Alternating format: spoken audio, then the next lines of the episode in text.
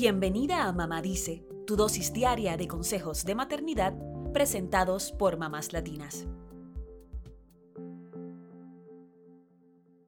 En inglés hay un dicho que dice It takes a village to raise a child, que en español sería algo así como se necesita a toda una comunidad para criar a un niño y en el Día Internacional de las Personas con Discapacidad, que se celebra cada 3 de diciembre, queremos hablar de cinco formas de apoyar a una mamá de un niño con necesidades especiales, porque sabemos que todas las madres agradecen una ayudita con el cuidado de sus hijos.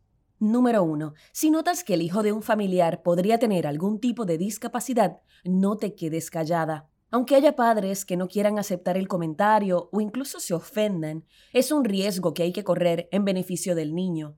Ha habido casos en los que es un familiar el que nota que el pequeño tiene algún rezago y esto hace que se lleve donde especialistas para un diagnóstico temprano.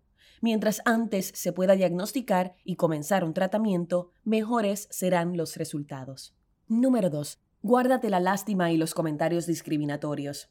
A un padre de un niño con necesidades especiales no le interesa que le hablen con lástima ni que le digan comentarios negativos o despectivos. Hoy en día, las personas con discapacidad siguen luchando contra los prejuicios y discriminación que enfrentan constantemente, que van desde comentarios peyorativos hasta falta de accesos a servicios de primera necesidad, terapias y más. Número 3. Ofrece tu apoyo de forma concreta.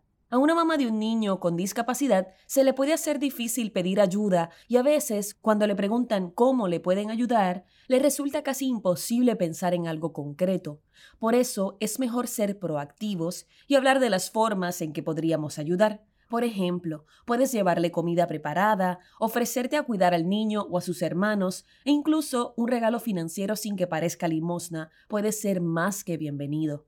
A veces los padres de niños con necesidades especiales tienen miedo de dejarlo con otras personas porque no podrían estar a la altura del manejo que se requiere. Por eso también hay que estar dispuestos a un entrenamiento en caso de que te conviertas en una persona de apoyo en el cuidado del menor. Número 4. Busca información y edúcate. Permite que esa mamá de un niño con necesidades especiales te explique de qué se trata el diagnóstico y nuevamente evita los prejuicios. Si eres una persona cercana, apoya a esa mamá educando a otros miembros de la familia, porque la idea es que la persona con necesidades especiales pueda vivir integrada con quienes le rodean. Número 5. No te aísles ni te alejes de esa mamá de un niño con necesidades especiales por no saber qué decir. Hay ocasiones que las amistades o familiares cercanos no saben cómo reaccionar ante un diagnóstico de una necesidad especial, así que prefieren no decir nada. Sin embargo, es mejor ser sincero. Decir, no sé qué decirte, pero aquí estoy, es una frase que muchas madres agradecen cuando están en esta situación.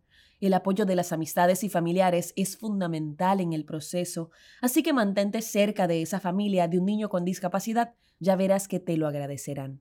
Los padres de niños con necesidades especiales tienen las manos llenas y siempre se agradece una ayudita extra sé proactivo y déjales saber que estás dispuesta a colaborar de la forma en que te necesiten y esto será positivo para ellos y toda la familia. Eso es todo por hoy. Acompáñanos el lunes con más consejitos aquí en Mamá Dice y síguenos en mamáslatinas.com, Mamás Latinas en Instagram y Facebook y Mamás Latinas USA en Twitter.